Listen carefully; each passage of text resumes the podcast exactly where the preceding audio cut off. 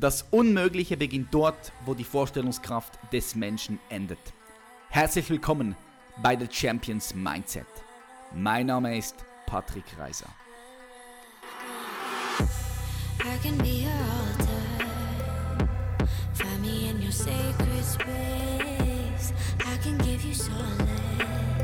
Hallo meine Freunde und herzlich willkommen zu einer weiteren Folge von The Champions Mindset.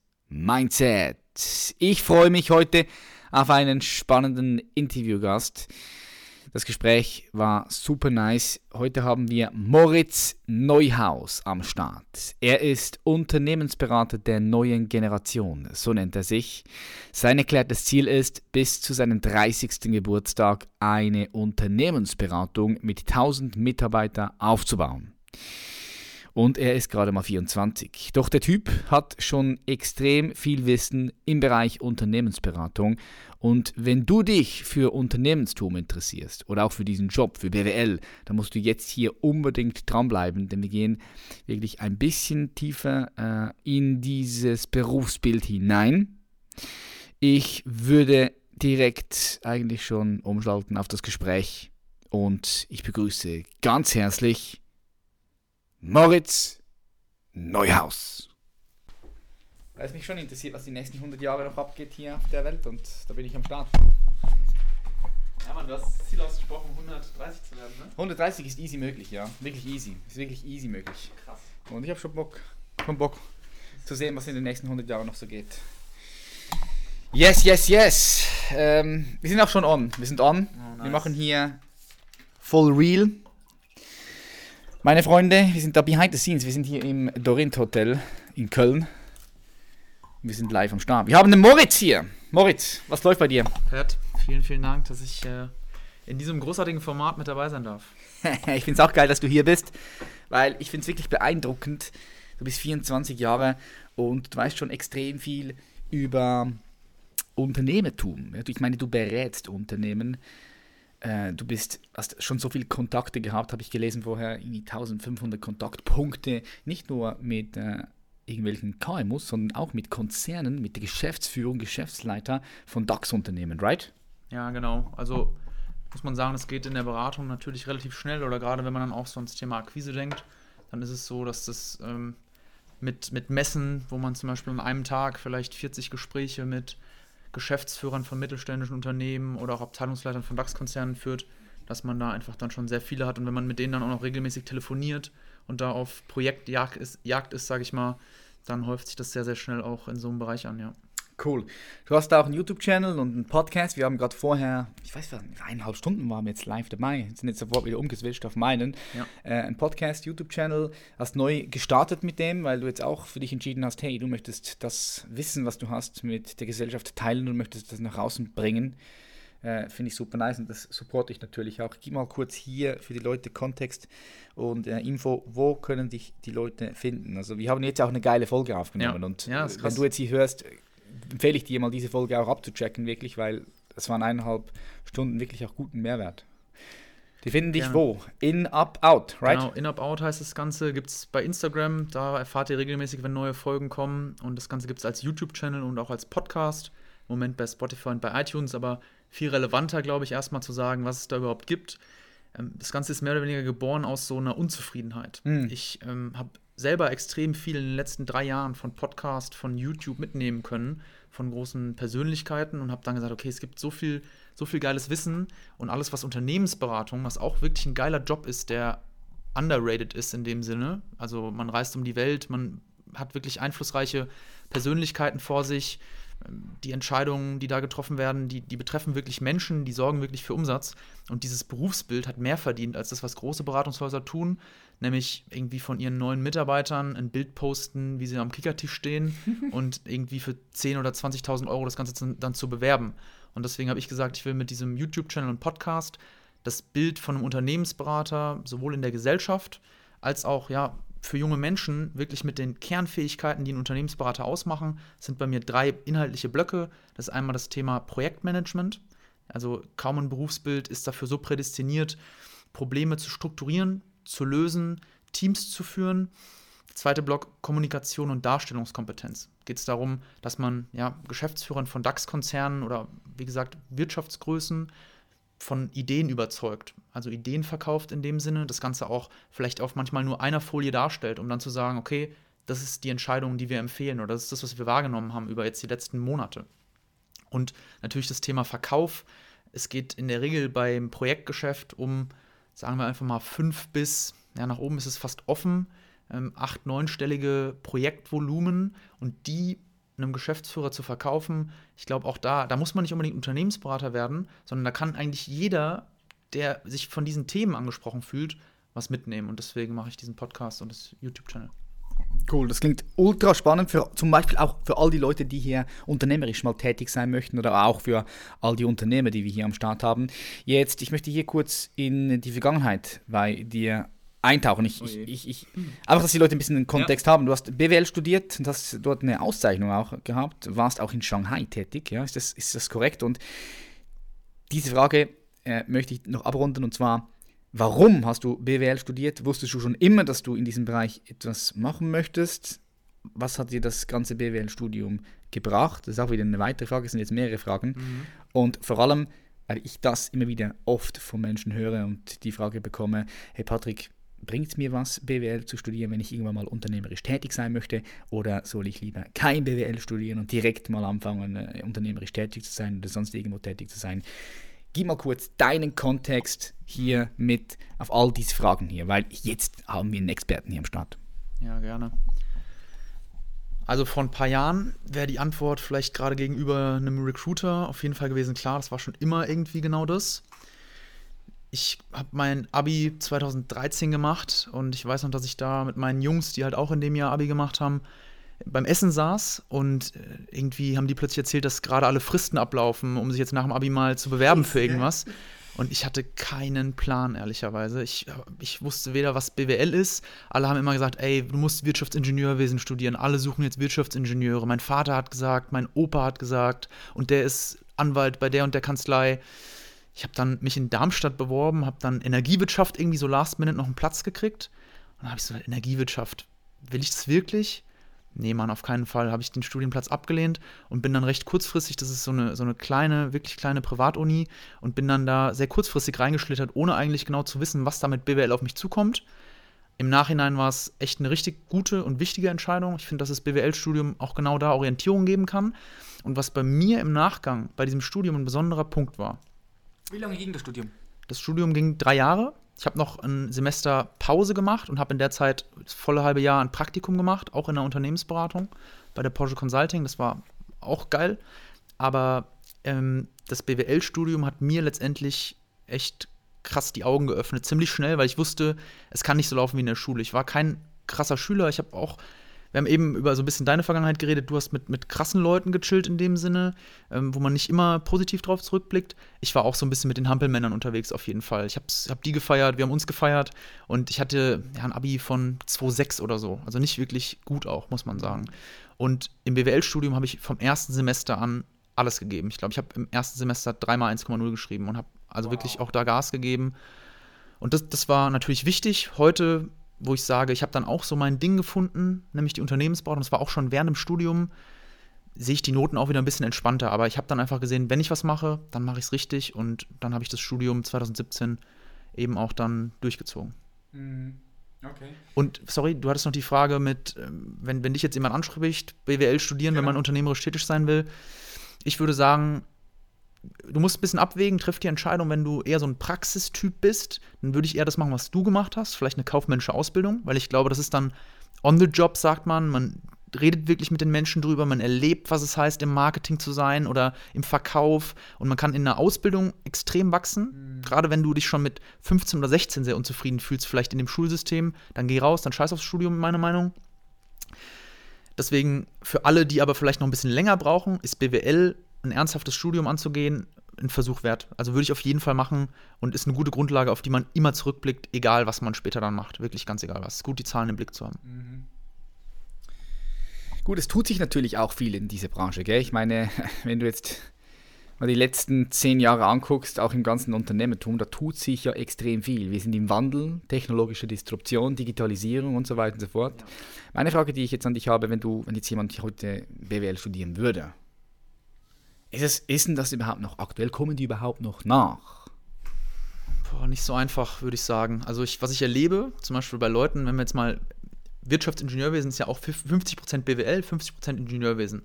Da habe ich zum Beispiel ein ganz geiles Beispiel aus Karlsruhe, wo mir ein Kumpel erzählt hat, dass die Unis wirklich so ein, so ein Digitalisierungs-Buzzword aufgegriffen haben, das über die Vorlesung drüber geschrieben haben, die vorher halt Informationstechnik 3 hieß, die heißt jetzt irgendwie künstliche Intelligenz oder so und plötzlich sitzen statt 25 Leuten 500 Leute in dem Hörsaal. Aber inhaltlich haben die nicht so viel geändert. Trotzdem sage ich, gewisse Prinzipien bleiben bei Unternehmen immer gleich die Art, wie ein Unternehmen aufgebaut ist, verändert sich, klar. Aber es ist trotzdem gut, mal in so einem Studium kennenzulernen, was gibt es für positive Beispiele und auch für negative Beispiele. Mhm. Ja, das ist ein wichtiger Punkt, den du angesprochen hast. Sehe ich nämlich auch so. Jetzt für all die Leute, die jetzt noch keinen Plan haben, was ein Unternehmensberater wirklich macht. Das ist vorher kurz angesprochen mit diesen drei Säulen. Aber wann, holen dich, wann holt dich ein Unternehmen? Wann holt dich ein Unternehmen und sagt, hey, schau mal, Moritz, wir brauchen deine Dienstleistung. Also ich glaube, da muss man auch wieder differenzieren. Wenn ich geholt werde, dann werde ich in der Regel geholt von geschäftsführenden Gesellschaftern, die zwischen 30 und 450 Mitarbeiter, ja, im Moment habe ich auch jemanden mit 15, aber so in, in der Range ja, Verantwortung haben. Auch mal ein DAX-Konzern, aber ganz, ganz wenig. Ähm, ein Unternehmensberater an sich vom Berufsbild her ist vielleicht auch anders als ich. Aber was man sagen kann, ist, dass in der Regel ein Engpass entweder an Know-how meistens Know-how und das ist auch, finde ich, der sinnvolle Ansatz, wenn Unternehmensberater eingeschaltet werden. Es gibt irgendwas, was vielleicht modern ist, was aus anderen Unternehmen mal gehört wurde, ähm, was implementiert werden soll im Unternehmen. Dann bringt der Unternehmensberater die methodische Expertise mit, daraus ein Projekt zu schnüren und zu sagen, okay, wir werden das Ganze jetzt hier implementieren. Man muss aber jetzt ganz, ganz krass differenzieren, weil es so viele verschiedene Arten von Unternehmensberatung gibt. Es gibt Strategieberater, es gibt IT- und Prozessberater, es gibt ähm, irgendwie so die, die, den Bereich der Wirtschaftsprüfer, es gibt Personal und Organisation, also nochmal Disziplinen innerhalb der Unternehmensberatung. Und Unternehmensberatung ist auch kein geschützter Begriff. Du kannst rausgehen und kannst morgen dir eine Visitenkarte drucken lassen, da steht Unternehmensberater drauf. Alles okay, weil oft beruht es auch auf einer Expertise, die zum Beispiel ein Wirtschaftslenker, der ausscheidet mit 70, 75 Jahren, der vielleicht nur eine Ausbildung gemacht hat. Da, da gibt es dann keine Qualifikation, um zu sagen, du bist ein guter Berater. Keine Praxis, nix. Nee, ganz genau. Ja. Und ähm, aber um auf deine Frage zurückzukommen, was macht ein Unternehmensberater? Letztendlich würde ich sagen, hilft einem Unternehmen entweder hinsichtlich Know-how oder Kapazitätsengpässen. Manchmal gibt es auch Dinge, die können Unternehmen einfach noch nicht. Und es geht dann darum, das aufzubauen, Strukturen dafür zu schaffen und das Ganze dann auszurollen. Aber wenn wir im IT-Bereich drüber reden, dann reden wir bei der Projektdauer manchmal über fünf Jahre, wo so ein Consultant bei einem Unternehmen ist. Und im Strategiebereich, das andere Extrem, reden wir teilweise dann von wenigen Wochen. Ja, wird in vier Wochen die Strategie für die nächsten 15 Jahre ausgerollt mhm. oder mit der Geschäftsführung erarbeitet. Eher auch so als Impulsgeber für die Geschäftsführung. Da muss man ganz stark unterscheiden, wie stark wirklich auch gearbeitet wird. Es ist nichts, nichts gut und nichts schlecht. Ohne Strategie gibt es nichts umzusetzen. Wenn nicht umgesetzt wird, hilft die beste Strategie nichts. Ja, ich finde es immer sehr, sehr spannend, ähm, Strategie-Sessions, Strategie-Meetings zu haben. Jetzt für all die Leute, die mit diesem Wort noch nicht so viel anfangen können. Weil wir haben auch viele Leute, die ja. kommen erst hier rein. Ja. Ich möchte jetzt ein bisschen nochmal tiefer in dieses Thema hineingehen. Erstens mal Unterschied zwischen Strategie und Taktik. Ja? St Unterschied zwischen Strategie und Taktik von deiner Sicht. Dass man, dass man das ganz kurz differenziert. Ja, gerne. Also die Strategie ist in der Regel die langfristige Ausrichtung von einem Unternehmen. Über eine Strategie, da geht die Definition auch durch die Komplexität in der Welt ein bisschen auseinander. Man hat früher über eine Strategie geredet, ich glaube, von mal mindestens drei bis fünf Jahren oder so. Heute würde ich sagen, geht. Fast, fast, ja, und darüber hinaus, genau, drei bis fünf oder drei, drei fünf, zehn und darüber hinaus. Das ist heute gar nicht mehr so möglich in dem Sinne. Deswegen geht der Strategiebegriff teilweise auch ein bisschen runter und ich würde auch nochmal den Visionsbegriff reinbringen, um zu sagen, was wollen wir denn vielleicht wirklich verändern in dem Sinne? Also, wofür sind wir da? Die Strategie ist dann eher so, wie erreichen wir das, also auch der Plan oder das ausgesprochene Ziel für die nächsten Jahre. Und die Taktik ist deutlich kurzfristiger. Die Taktik behandelt dann eher sowas wie wirklich, was wollen wir dieses Jahr erreichen? Ähm, wie reagieren wir spontan auf das und das? Das ist Taktik. Das Ganze, die Begrifflichkeit kommt ursprünglich aus dem Militär. Das ist auch was, womit du dich anfreunden kannst mit Sicherheit oder wo du Erfahrung hast, dass ja da vom Unternehmertum her sehr viel übernommen wurde, was einfach nur Planungsbegriffe darstellt. Super interessant. Jetzt angenommen, ein Unternehmen holt dich, Moritz, und ähm, braucht deine Beratung in Bezug auf Strategie, Taktik, Strukturen, right? Jetzt, was ist das Erste, was du machst, wenn du in so ein Unternehmen hineinkommst? Ja, das allererste, was ich mache und was auch nicht immer auf Verständnis stößt, ist wirklich bei Null anzufangen. Also oft ist es so, dass die Unternehmen schon, also die sind immer in irgendwas gerade drinne, die haben irgendwie immer gerade noch offene Projekte und die haben auch immer Dinge, die gerade gescheitert sind oder so. Ähm, also das heißt, ich fange eigentlich bei Null an. Und wenn wir auch über Geschäftsführer-Coaching, Managementberatung, also die ganze Geschäftsführung zu unterstützen reden, dann muss ich teilweise erstmal auch in die Personen reingehen. Also ich muss erstmal verstehen, was sind das für Typen? Was haben die hier in den letzten Jahren gemacht? Was haben die für ein Standing? In was für Bereichen haben die Stärken, aber auch Schwächen? Und auf was für einer Basis also das gleiche dann fürs Unternehmen sozusagen. Also ich muss erstmal die Person schnell verstehen in dem Sinne. Dafür brauche ich aber auch ähm, was, mal zwei Sessions Zeit, um das wirken zu lassen, um das aufzunehmen.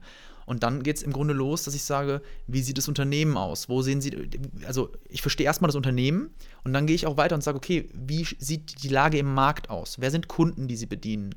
Was sind Märkte, die Sie bedienen? Was sind Analysen oder erstmal Glaubenssätze, die Sie vielleicht auch haben? Sagen wir mal, dass Glaubenssätze, wie du sie auch in deinen Coachings veränderst, dass es so ein bisschen so ist wie offene Projekte in dem Sinne.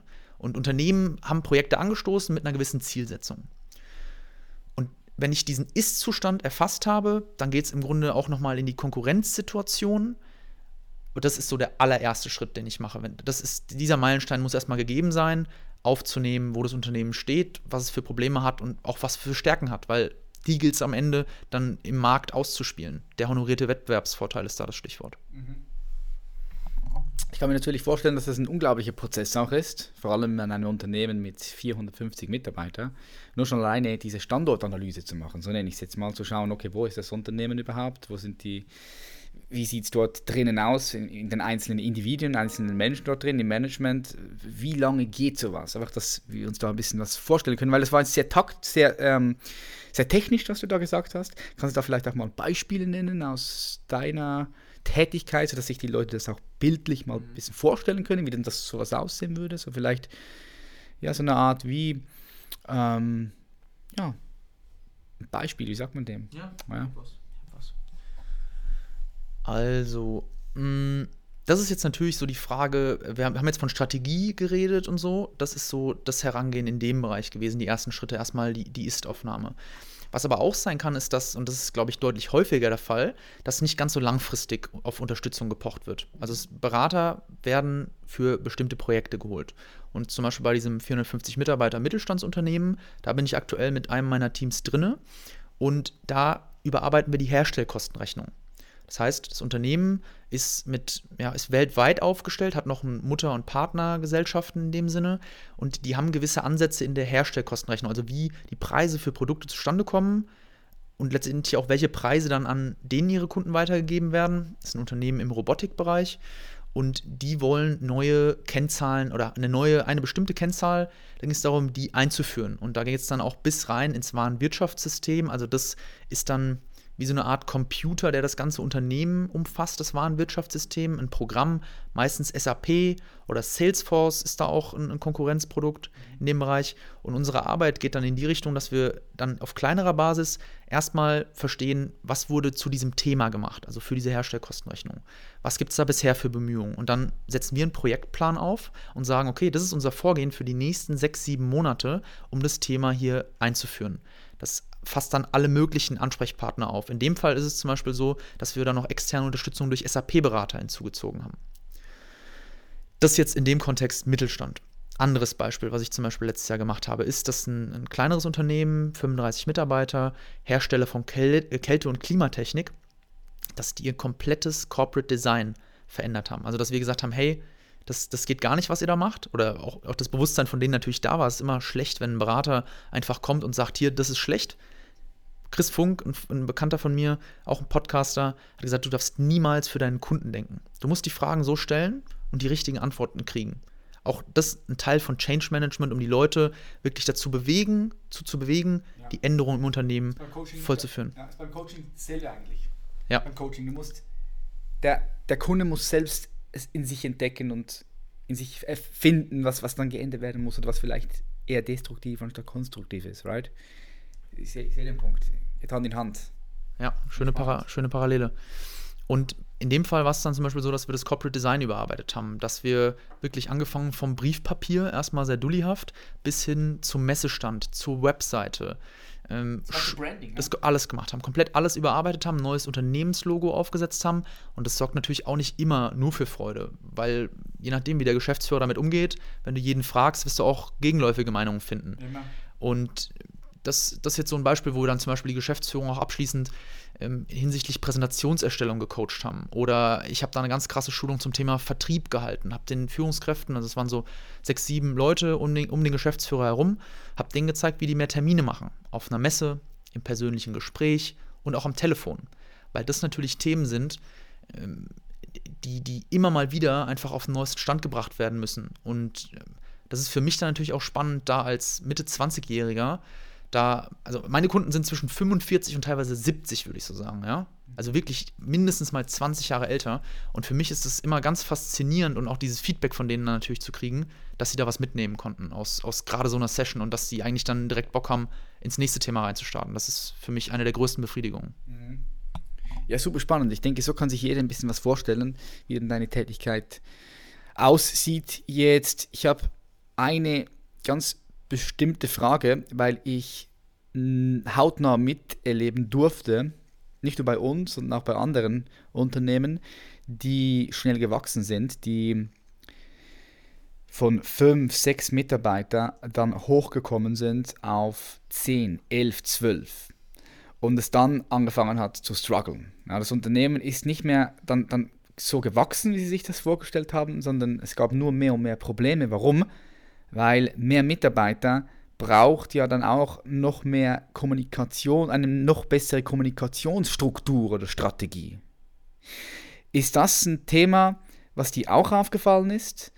Und wenn ja, was gibt es da für konkrete Maßnahmen, um das direkt von Anfang an zu verhindern? Wenn man in so einer Wachstumphase ist, was ich eben erlebt habe bei vielen Startup-Unternehmen, die einfach nicht mehr nachkommen, Leute einstellen, Leute einstellen und dann total ins Chaos geraten, weil einfach diese Strukturen, diese Kommunikationsstrukturen und Wege nicht da sind. Weil, nur ein typisches Beispiel, ja, vier Leute im Büro, vier Leute im Unternehmen sind vier Leute, da gibt es eine Anzahl Kommunikationswege, ja, A mit B und C mit D. Und wenn dann auf einmal acht, neun, zehn reinkommen, dann diese Kommunikationswege, die multipliziert, die, die gehen überproportional hoch.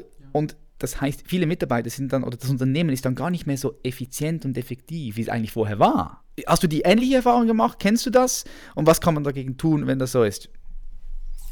Also das ist natürlich ein Thema, was mir schon extrem oft begegnet ist, dass ich mit Unternehmen zu tun hatte, die irgendwie mal überschaubar bei zehn Mitarbeitern waren und plötzlich innerhalb von zwei oder drei Jahren auf über 100 dann gewachsen sind. Genau. Und die haben es dann in der Regel einfach versäumt, sich um die Prozesse zu kümmern. Also das ist auch ein absolutes Musterbeispiel für Beratung in dem Sinne, dass man da wieder Struktur reinbringt. Und ich glaube, dass es da im Grunde schon, also da, da gibt es so viele Dinge, an die man für strukturiertes Wachstum denken muss. Nehmen wir mal nur das Beispiel Onboarding. Also neue Mitarbeiter kommen ins Unternehmen und inwieweit ist da ein Prozess vorgegeben? Das ist so eine erste Frage, die man einfach immer bei Wachstum mal beantworten muss. Also ist, ist klar, was dieser Mitarbeiter in den ersten 30 Tagen vom Wissen her, von den Kommunikationsmedien, von dem Equipment her, ist wirklich alles klar, wann der was zu kriegen hat? Oder ist es so, yo, der Marius ist jetzt bei uns und der macht jetzt hier mit? Und genau das auch, was du gerade sagst, nämlich die, die Kommunikationswege, dass sie sich potenzieren, ist ja auch ein Fehler, der, also das heißt für mich, da fehlt die klare Verantwortung, die Verantwortungsbereich, die klare Zugehörigkeit. Ich glaube fest daran, dass es nicht sinnvoll ist, sich dann nur an den DAX-Konzernen zu orientieren, wie die früher gewachsen sind.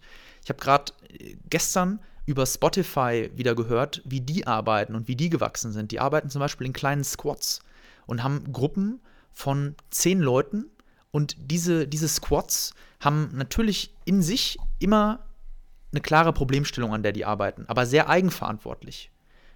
Also da berichtet zum Beispiel keiner von, oder einer von denen berichtet an die Ebene darüber. Es gibt aber gar nicht so viele Ebenen, wenn du 10 oder 100 von diesen Squads hast. Du hast weniger Schnittstellen. Du, du, kannst, du kannst da einfach besser kanalisieren, die Informationen, und du kannst dieses Ausarten, kannst du vermeiden in dem Sinne.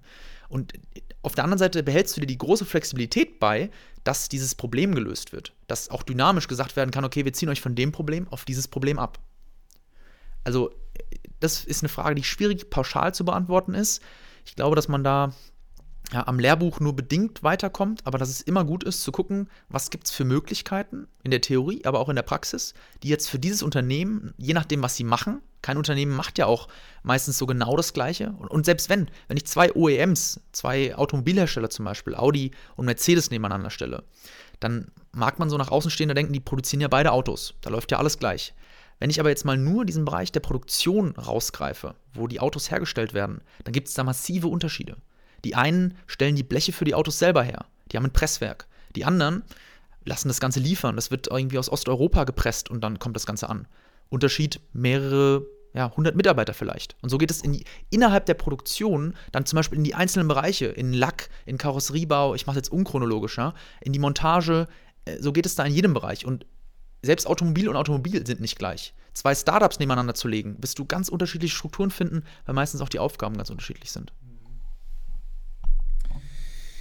Was siehst du als eine der größten Herausforderungen in Unternehmen, ich sage jetzt in KMUs, in mittelständigen Unternehmen, wo du immer und immer wieder oft antriffst, antriffst, wenn du in diese Unternehmen hineingehst oder auch, ja, wenn dich diese Unternehmen holen, dich zur Beratung hinzufügen? So number one. Ja, mir fallen spontan zwei Dinge ein. Zum einen ist natürlich ganz klar die Digitalisierung das in allen möglichen Ausprägungen überfordert die Unternehmen massivst. Die, die setzen sich halt oft viel zu langsam mit, mit Branchentrends auseinander, halten zu lange an ihren eigenen Geschäftsmodellen fest und es ist für die noch nicht angekommen, dass die Halbwertszeit, also die Zeit, die das Geschäftsmodell einfach über Jahre funktioniert hat, dass die immer kürzer wird. Mhm. Dass also ein Geschäftsmodell immer kürzer funktioniert. Es gibt davon einem äh, Europachef, ist der mittlerweile, glaube ich, bei Google, ein geiles Zitat. Der hat mal gesagt, um 50 Millionen Nutzer zu erreichen, hat das Telefon zehn Jahre gebraucht. Um 50 Millionen Nutzer zu erreichen, hat das Internet vier Jahre gebraucht. Um 50 Millionen Nutzer zu erreichen, hat Pokémon Go zehn Tage gebraucht. Das ist crazy, gell? Und genauso schnell sind sie teilweise auch wieder weg. Aber sie, also sich sowas bewusst zu machen, das finde ich ganz, ganz spannend. Ähm, und der zweite Punkt, also neben der Digitalisierung, dem schnellen Wandel, der Kurzlebigkeit, ist auf jeden Fall auch das Thema Mitarbeiter. Also der Fachkräftemangel beginnt immer stärker anzuziehen. Die, gerade, gerade meine Kunden haben große Probleme, Mitarbeiter zu finden, die einzugliedern, wie das bisher war. Weil den Unternehmen teilweise auch einfach die Attraktivität fehlt. Gerade den kleinen und mittelständischen. Die können oft nicht, also die können gut bezahlen, aber denen fehlt einfach so ein bisschen das höhere Ziel. Denen fehlt der Flair. Das, das ist halt alles, also da haben die älteren Mitarbeiter kein Bedürfnis nach, weil das halt einfach seit 20, 30 Jahren so ist. Aber wenn ich als junger Mensch oder sagen wir einfach Studienkollegen, ehemalige, jetzt in Unternehmen kommen, dann erwarten die selbst von einem Daimler, dass es das Startup-mäßig zugeht. Dass die Bezahlung fürstlich ist und im Grunde ist es für viele auch dann nur eine Station, in der sie zwei, drei Jahre verbringen, um dann zu sagen, okay, wo ist denn mein nächstes Projekt? Also dieses projektbezogene Arbeiten, auch ein Grund, warum ich dieses Format mache und sehr viel Potenzial darin sehe, ist, dass dieses projektbezogene Arbeiten immer stärker wird, egal in was für einem Beruf man unterwegs ist. Was denkst du, was sind so die drei Hauptkompetenzen, die du dir im Laufe deines Lebens angeeignet hast, um das, was du tust, so gut zu tun, wie du es tust? Drei Stück. Hm. Also ich glaube, oder das ist Feedback, was mir öfters auch gespiegelt wird, ist, dass es, dass es mir sehr gut gelingt, mich auf Menschen einzustellen, schnell auf Menschen einzustellen. Und wenn ich darüber so nachdenke, dann ist es irgendwo klar, weil jemanden, der 20 Jahre oder 30 Jahre älter ist als ich, in irgendeiner Form davon zu überzeugen, dass er mir einen fünfstelligen Betrag anvertraut und Geld ist für mich auch nichts anderes als Vertrauen, als Wertschätzung, was dafür sorgt, dass, dass er auch meine Empfehlung ernst nimmt. Also mir geht es teilweise da nicht mal um den Betrag, aber ich weiß, dass wenn ich es kostenlos machen würde, dass ich der erste Termin wäre, der aus seinem Kalender fliegt. Ich weiß, dass die würden, die würden die Maßnahmen nicht umsetzen. Aber wenn sie Geld investieren, dann sagen sie, hey, wir sollten es jetzt auf jeden Fall mal ausprobieren, auch wenn es uns schwerfällt.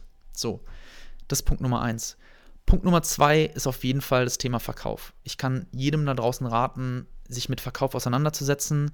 Bei dir im Grunde, du bist mit YouTube groß geworden. Du hast es in kürzester Zeit geschafft, hast du mir in meinem Podcast erzählt, 40.000 Menschen für dich zu begeistern. Das ist für mich Selbstvermarktung. Das ist auch eine Form von Verkauf. Du kommst rein, du bist, du bist einnehmend, du bist präsent und die Leute reden über dich.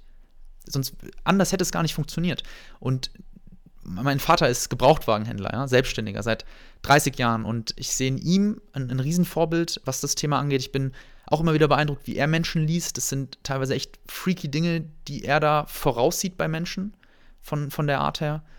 Und ähm, ich versuche mich da immer weiterzuentwickeln. Also, das ist vielleicht so die dritte Eigenschaft, dass ich wirklich sage, ich bin, bin nie eine 10, ich bin nie am Ende. Ich bin nie überheblich. Und ich kann von jedem Menschen, das hat mal ein amerikanischer Schriftsteller gesagt, ich glaube, der heißt Waldo, äh, der hat sogar auf seinem Grabstein stehen gehabt, dass er jeden Menschen, den er getroffen hat, dass er von dem noch was mitnehmen konnte, sinngemäß, ja. Und da glaube ich auch fest dran, dass selbst, also dass jeder, den ich da draußen treffe, in einem gewissen Bereich mir noch was zum Thema Verkauf vielleicht beibringen kann. Oder ich ihn nur beobachte und allein deswegen was von ihm lernen kann. Ja, super wichtiger Punkt, ja. Super wichtiger Punkt, sehe ich genauso wie du hat wieder auch ein bisschen mit dem zu tun, wie du durch die Welt läufst, mit einem offenen Geist oder mit einem geschlossenen Geist. Ja? Leute mit einem geschlossenen Geist, die auch schon alles wissen, die sind, da kommt, da kommt nicht, nichts mehr rein, ja? die entwickeln sich auch nicht mehr weiter, die bleiben irgendwie stehen. Weil sie denken, ja, sie wissen schon alles, niemand muss mir etwas mehr sagen. Das ist extrem schade für diese Menschen. Nice. Ähm, wer hat dich so am meisten inspiriert während deiner Reise bis hierhin? Du hast mir ja vorhin gesagt, Arnold Schwarzenegger hat dich inspiriert. Ähm, warum Arnold Schwarzenegger? Weil du bist ja bist jetzt nicht der Bodybuilder, ja. Ich weiß, dass Arnold Schwarzenegger Was? natürlich auch äh, ganz, ganz andere Dinge gemacht hat. Äh, aber ich übergebe dir hier kurz mal das Wort und vor allem gibt es ja noch andere Leute, die dich inspiriert haben oder heute auch noch massivst inspirieren. Also, chronologisch. Arnold Schwarzenegger für mich, obwohl ich der Statur nicht ähnlich sehe, ähm, ein absolutes Vorbild in so vielerlei Hinsicht. In seinem Buch, in der Biografie, vielleicht hast du die auch gelesen, Total Recall, äh, Total Recall da äh, wird einem vielleicht auch oder mir erst dann im Nachhinein bewusst, dass dieser Held meiner Kindheit, den ich so bewundert habe für die, die Filme, die ich damals noch auf Videokassette aufgezeichnet habe und, und, es gab sowas, da war der Super Dad und so. Also es war wirklich, es war witzig, aber es war der Terminator, der meine Kindheit irgendwie da fasziniert. Ich habe diese Filme eine zweistellige Zahl an Malen gesehen von ihm. Und dann diese Biografie zu lesen und zu verstehen, dass dieser Mann alles zerrissen hat, was er angefasst hat. Egal, was er angefasst hat. Als, ich glaube, 15-Jähriger angefangen mit, mit Schulranzen zu trainieren, in dem Sinne auf dem Weg. Mit, mit 18, glaube ich, nach München gekommen oder mit einem sehr jungen Alter. Da im Bodybuilding sehr viel Erfolg gehabt und damit in die Staaten gekommen. Hat das Thema Bodybuilding allein schon, also die, allein dieser Bodybuilding-Erfolg der gelingt nur sehr, sehr wenigen. Und dann rockt dieser Mann dermaßen die Bude. Du kennst dich mehr aus. Ich weiß nicht, ob es noch welche gab, die das übertroffen haben, aber mehrfacher Mr. Olympia, Mr. Universe. Und dann sagt er irgendwann, das reicht mir jetzt nicht mehr. Ich mache jetzt was anderes. Und ich mache nicht irgendwas, sondern ich mache jetzt Film. Und die Leute sagen zu ihm, Arnold, sorry, du bist 15 Jahre zu spät.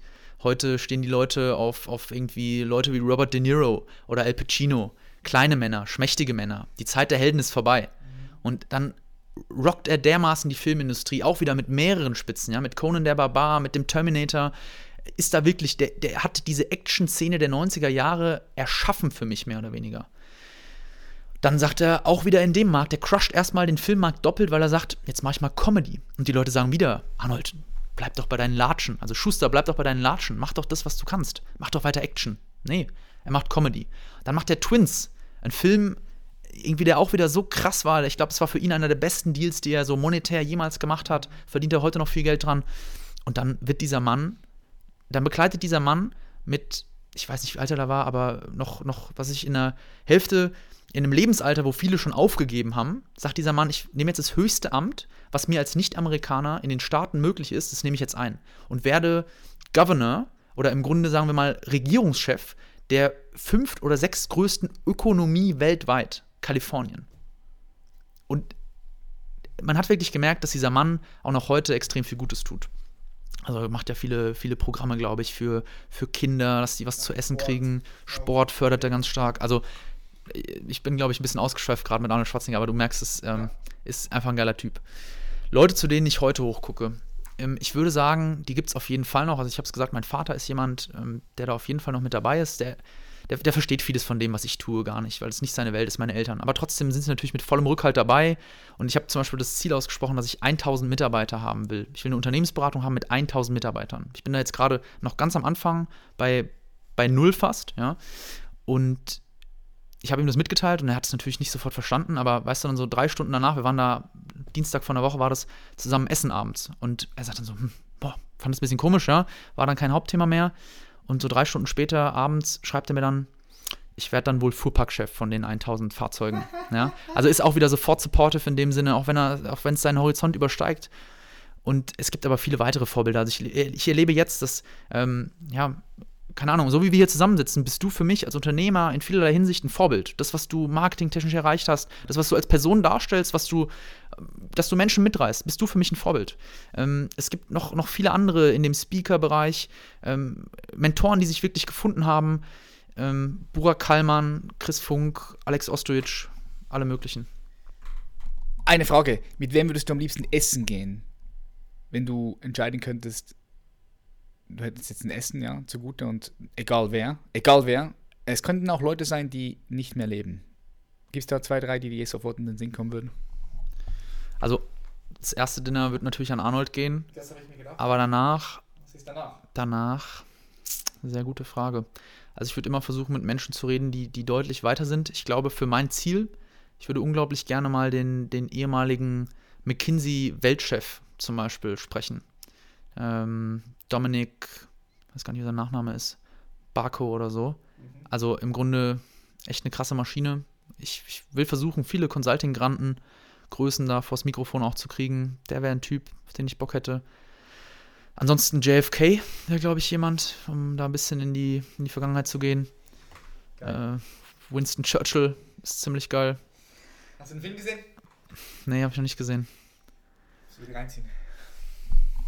Geil, geil. Andere Frage. Wir kommen auch schon zum Schluss. Ich habe jetzt noch drei Fragen hier raus. Wenn du die Welt so von der Vogelperspektive anguckst, stell dir vor, du fliegst auf den Mond, guckst da runter, du siehst die Weltkugel mit den verschiedenen Kontinenten, mit dem Meer. Wie sieht die Welt in 30 Jahren aus? Schwierig zu sagen, aber kommt dir da was Bestimmtes in den Sinn? 30 Jahre 2049. 2049. also wenn man sieht, was in den letzten Jahren passiert, dann mag man sich gar nicht vorstellen, dass der Wandel ja, wie ich gesagt habe, auch immer schneller wird in dem Sinne.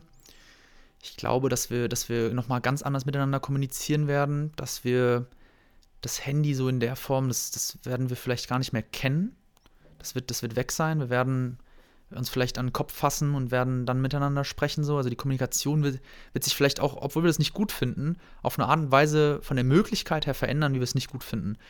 Ich glaube aber, dass wir auch, dass es da eine Gegenbewegung gibt in diesen 30 Jahren, dass die uns bald bevorsteht in dem Sinne, dass sich die Leute halt auch aktiver wieder bewusst machen, okay, ich sollte auch mal digital fasten.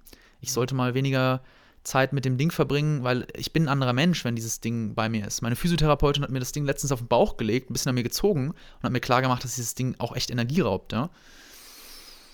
Ähm, ich glaube leider, dass in 30 Jahren echt, dass, dass da, was das Thema Nachhaltigkeit angeht, was unsere Umwelt angeht, dass da allerhöchste Eisenbahn ist. Also, dass wir da viel, viel stärker sehen werden, äh, was wir vielleicht versäumt haben dass dann Initiativen wirklich aktiv vorangetrieben werden, so wie heute Unternehmen vorangetrieben werden. Also dass viele hunderttausend Menschen sich in Form vielleicht von einer Unternehmung dann auch zusammenschließen werden, um da in irgendeiner Form einen Gegenpol darzustellen. Das kann ich mir sehr gut vorstellen. ich glaube, dass die Durchmischung so der, der Nationen, dass die noch weiter fortschreiten wird. Das ist da einfach ein, ein, das ist sehr stark zirkuliert, dass ja, die Grenzen stärker aufweichen, dass auf jeden Fall Europa im Grunde wirklich ein Kontinent geworden ist in dem Sinne, weil es gar nicht mehr anders geht, weil schon in den nächsten Jahren sich herausstellen wird, dass gegen USA, China das nicht anders geht, als da als wirklich geschlossenes Konglomerat aufzutreten. Das kann vorher vielleicht nochmal schief gehen, mhm. aber das sind so Sachen, die mir jetzt spontan in den Sinn kommen dazu, ja. Finde ich auch sehr interessant, vor allem der letzte Punkt, den du angesprochen hast, mit Europa. Wir müssen konkurrenzieren gegen USA und gegen China. Das ist auch crazy, was in China abgeht, man. Das ist echt crazy. Die, die kulinarisieren, also so behind the scenes, gerade Afrika momentan. Ja, die sind ja hart am Investieren in Afrika. Die Seidenstraße. Hast du das gesehen? Ja. Es gibt, es gibt bei ZDF Mediathek eine Doku Seidenstraße, was die Chinesen da machen. Die Autobahn. Heftig, ja. Crazy. Ich war ja in Tansania. War habe da ein bisschen so mitbekommen von den Leuten, die dort wohnen, weil das ist ein Thema auch dort. Und ich gehe jetzt auch wieder nach Uganda. Super interessant, Uganda freue ich mich. Ich bin in zwei Wochen dort, weil mich immer auch irgendetwas nach Afrika zieht. Ich finde Afrika super spannend, super interessanten Kontinent und ich irgendwie sehe ich mich auch, nicht nur ich, sondern natürlich auch meine Frau, ja, Julia, ich sehe uns und wir beide sehen uns auch in Afrika. Es ist komisch, es zieht mich etwas dorthin. Darum ja, darum, ja, ich weiß es nicht, aber auf jeden Fall, ich folge immer, ich folge immer dem Leben und was mich hinzieht. Und wir gehen jetzt mal nach Uganda und checken mal ab, was dort läuft. Super interessant.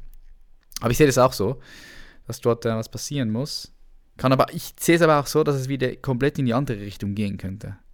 Dass die Länder wieder mehr nationalistisch werden. Das ist das, was jetzt auch gerade passiert in Europa. Ja, kurzfristig, genau. Spannend. Spannend. Was denkst du denn, was braucht die Menschheit momentan am meisten? Jetzt gerade, nicht in fünf oder zehn Jahren. Was braucht die Menschheit als Spezies Mensch jetzt gerade am meisten? Boah. Was braucht die jetzt gerade am meisten? Ich glaube, Sinn. Im Moment braucht die Menschheit mehr Sinn, weil das, was wir die letzten Jahre so gemacht haben, so ferngesteuert als Marionetten. Früher haben irgendwie, ich schweife jetzt aus, ja, aber Kriegsführer Hunderttausende von Menschen in ein Land geschickt, wo sie gar nicht wussten, was da bevorsteht und vor allen Dingen schon gar nicht, warum sie das tun. Heute sind die Menschen anders irgendwie versklavt, in dem Sinne, dass sie halt in einem Unternehmen arbeiten, mit also Hunderttausenden von Mitarbeitern und an was arbeiten, wo sie keinen größeren Sinn sehen. Und das ist für mich ja auch so ein bisschen die Antwort, warum die Generation Y diesen Sinn schon immer gesucht hat. Aber jetzt gerade wird mir bewusst, dass es immer mehr dann in diesem Unternehmertum ausartet. Die Leute wollen sich dadurch profilieren, die wollen ja, sich ausprobieren und das Ausprobieren, da muss ich sagen, das finde ich gut, ja, dass man einfach macht, dass man da das Bestehende in Frage stellt, weil ich glaube auch die Unternehmenslandschaft sich da ganz, ganz stark verändern wird. Aber es ist wirklich Sinn in dem Sinne. Dieter Lange hat mal gesagt, wer Leistung will, muss heute Sinn bieten. Und da stehe ich auch voll dahinter. Ja, ist auf jeden Fall Dieter Lange sehr ein guter, guter äh, Mann, ja. Letzte Frage, die ich an dich habe. Stell dir vor, Moritz, du kannst ein Werbeplakat designen, und zwar nach deinen Wünschen. Du kannst dort deinen Spruch, einen Satz, ein Design draufklatschen und dieses Werbeplakat sehen, sehen einfach die meisten Menschen, weil es ist überall. Es ist in Rio de Janeiro, es ist in Sydney, es ist in New York, am Times Squares, hier in Köln, in Zürich, in Wien, in Rom, überall. Und du hast einfach eine Möglichkeit, eine Message da drauf zu klatschen. Was ist deine Message? Also um da in den Corporate Design Farben zu bleiben, so von in up out, das ist so schwarz und weiß, sehe ich eine, ein schwarzes Plakat und ich sehe da drin einfach nur den Satz auf den verschiedenen Sprachen, hör nie auf zu lernen. Weil Rat anzunehmen von Beratern dreht sich darum, das Thema, was du behandelst, Menschen da in ihrer Persönlichkeit zu entfalten, so sagst du es. Ähm, ich glaube, dass das der Weg ist, um diesen Sinn zu finden. Very, very nice. Danke dir vielmal, Moritz. Jetzt für all die Leute, die mehr von dir wissen möchten, auch dich begleiten möchten auf deinem Weg. 24 Jahre bis 30, über 1000 Mitarbeiter möchtest du am Start haben, die wirklich die Unternehmens- Beratungsbranche, sage ich mal so, revolutioniert, ja. Dominiert vielleicht irgendwann. Hoffe ich für dich. Wo können die, wo können die dich folgen? Wo finden die dich? Ja, ganz klassisch. Also ich bin auf allen Social Media Plattformen vertreten. Ihr findet eine Seite bei Facebook, die heißt Moritz Neuhaus. Ihr findet eine Seite bei Instagram. Aber ich würde euch empfehlen, primär guckt euch Instagram an, in-up-out. Und ansonsten YouTube findet ihr das Ganze auch nochmal mit der gleichen Bezeichnung. In, up, out, Moritz Neuhaus. Wenn ihr sowas eingibt, werdet ihr auf jeden Fall Erfolg haben. Moritz, ich danke dir und ich danke all den Leuten, die hier zugehört haben. Ich finde es geil, wenn du bis zum Schluss hier geblieben bist, dann zeigt das eines, und zwar, dass du dich weiterentwickeln möchtest, dass du mehr vom Leben haben möchtest, mit einem offenen Geist hier zuhörst und dafür gratuliere ich dir. Du bist am Start. Falls du Mehrwert aus dieser Folge herausgezogen hast, und ich bin mir sicher, das hast du, dann bitte ich dich um eines. Geh auf iTunes, gib diesem Podcast 5 Sterne Bewertung, falls du es fühlst. Du kannst auch 4 geben. Unter 4 geht nicht. Und schreib einen positiven Kommentar. Des Weiteren würde ich mich ultra freuen, wenn du diesen Podcast teilst, sprich kannst du eine Insta-Story machen über The Champions Mindset. Das würde uns gemeinsam nach vorne bringen, noch mehr Leute zu erreichen und am Ende des Tages diese Welt wirklich ja, ein, Stück, ein Stück weit konstruktiv, ein Stück weit mehr in die positive Richtung zu bringen. Ich freue mich. Besten Dank, dass es dich gibt. Wir sehen uns in der nächsten Folge. Peace out.